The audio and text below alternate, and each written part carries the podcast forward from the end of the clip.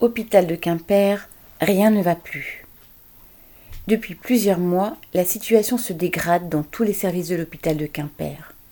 Bien plus que le Covid, le manque de lits et de personnel rend la situation intenable. Aux urgences certains jours, les patients doivent attendre 8 à 10 heures avant d'être installés en salle de soins, au mépris de la confidentialité et de leur intimité. Puis, faute de lits d'hospitalisation, des patients, même porteurs de pathologies sévères, stagnent aux urgences sur des brancards, parfois 48 heures. En fait, les urgences se transforment en services d'hospitalisation improvisés en raison de la pénurie de lits dans l'ensemble de l'hôpital.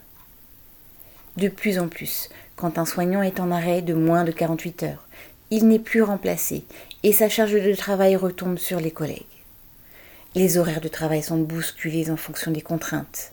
Les temps partiels ne sont plus respectés faute de personnel, tout comme les congés. Pour ne pas embaucher, l'hôpital allonge le temps de travail. Ainsi, depuis 2020, la direction a raccourci de 4 minutes l'horaire journalier des soignants en supprimant deux RTT à l'année.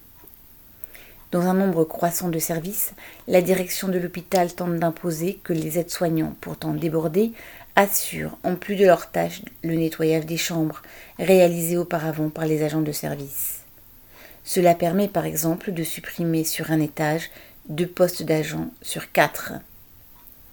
Alors même qu'elle impose des journées supplémentaires pour remplacer des collègues malades, la direction refuse de payer ces heures en promettant une récupération sous forme de repos bien difficile à obtenir.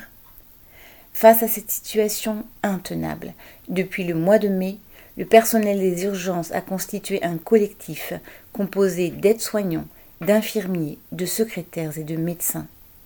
La principale revendication est de disposer, pour la salle commune aux urgences, 24 heures sur 24, d'une aide-soignante et d'une infirmière supplémentaire, soit l'embauche de 6 infirmières et 4 aides-soignantes, une étant déjà présente le matin. Suite au refus de satisfaire les revendications, le collectif a choisi de mettre la situation sur la place publique. La direction a prétendu qu'elle ne trouvait pas de candidat pour les postes de soignants, alors qu'elle n'a même pas daigné venir proposer de l'embauche aux élèves infirmiers ou aides-soignants de Quimper lors de la fin de leur cursus. Pour l'instant, face à la mobilisation, la direction a lâché, à, titre expérimental pour l'été, fermez les guillemets, 9 heures d'infirmiers par jour et 7 heures d'aide-soignant. Cela ne fait pas le compte. Dans tous les services, les personnels savent précisément le nombre de lits et d'embauches nécessaires pour faire face à la situation. Il reste à l'imposer par la mobilisation. Correspondant Hello.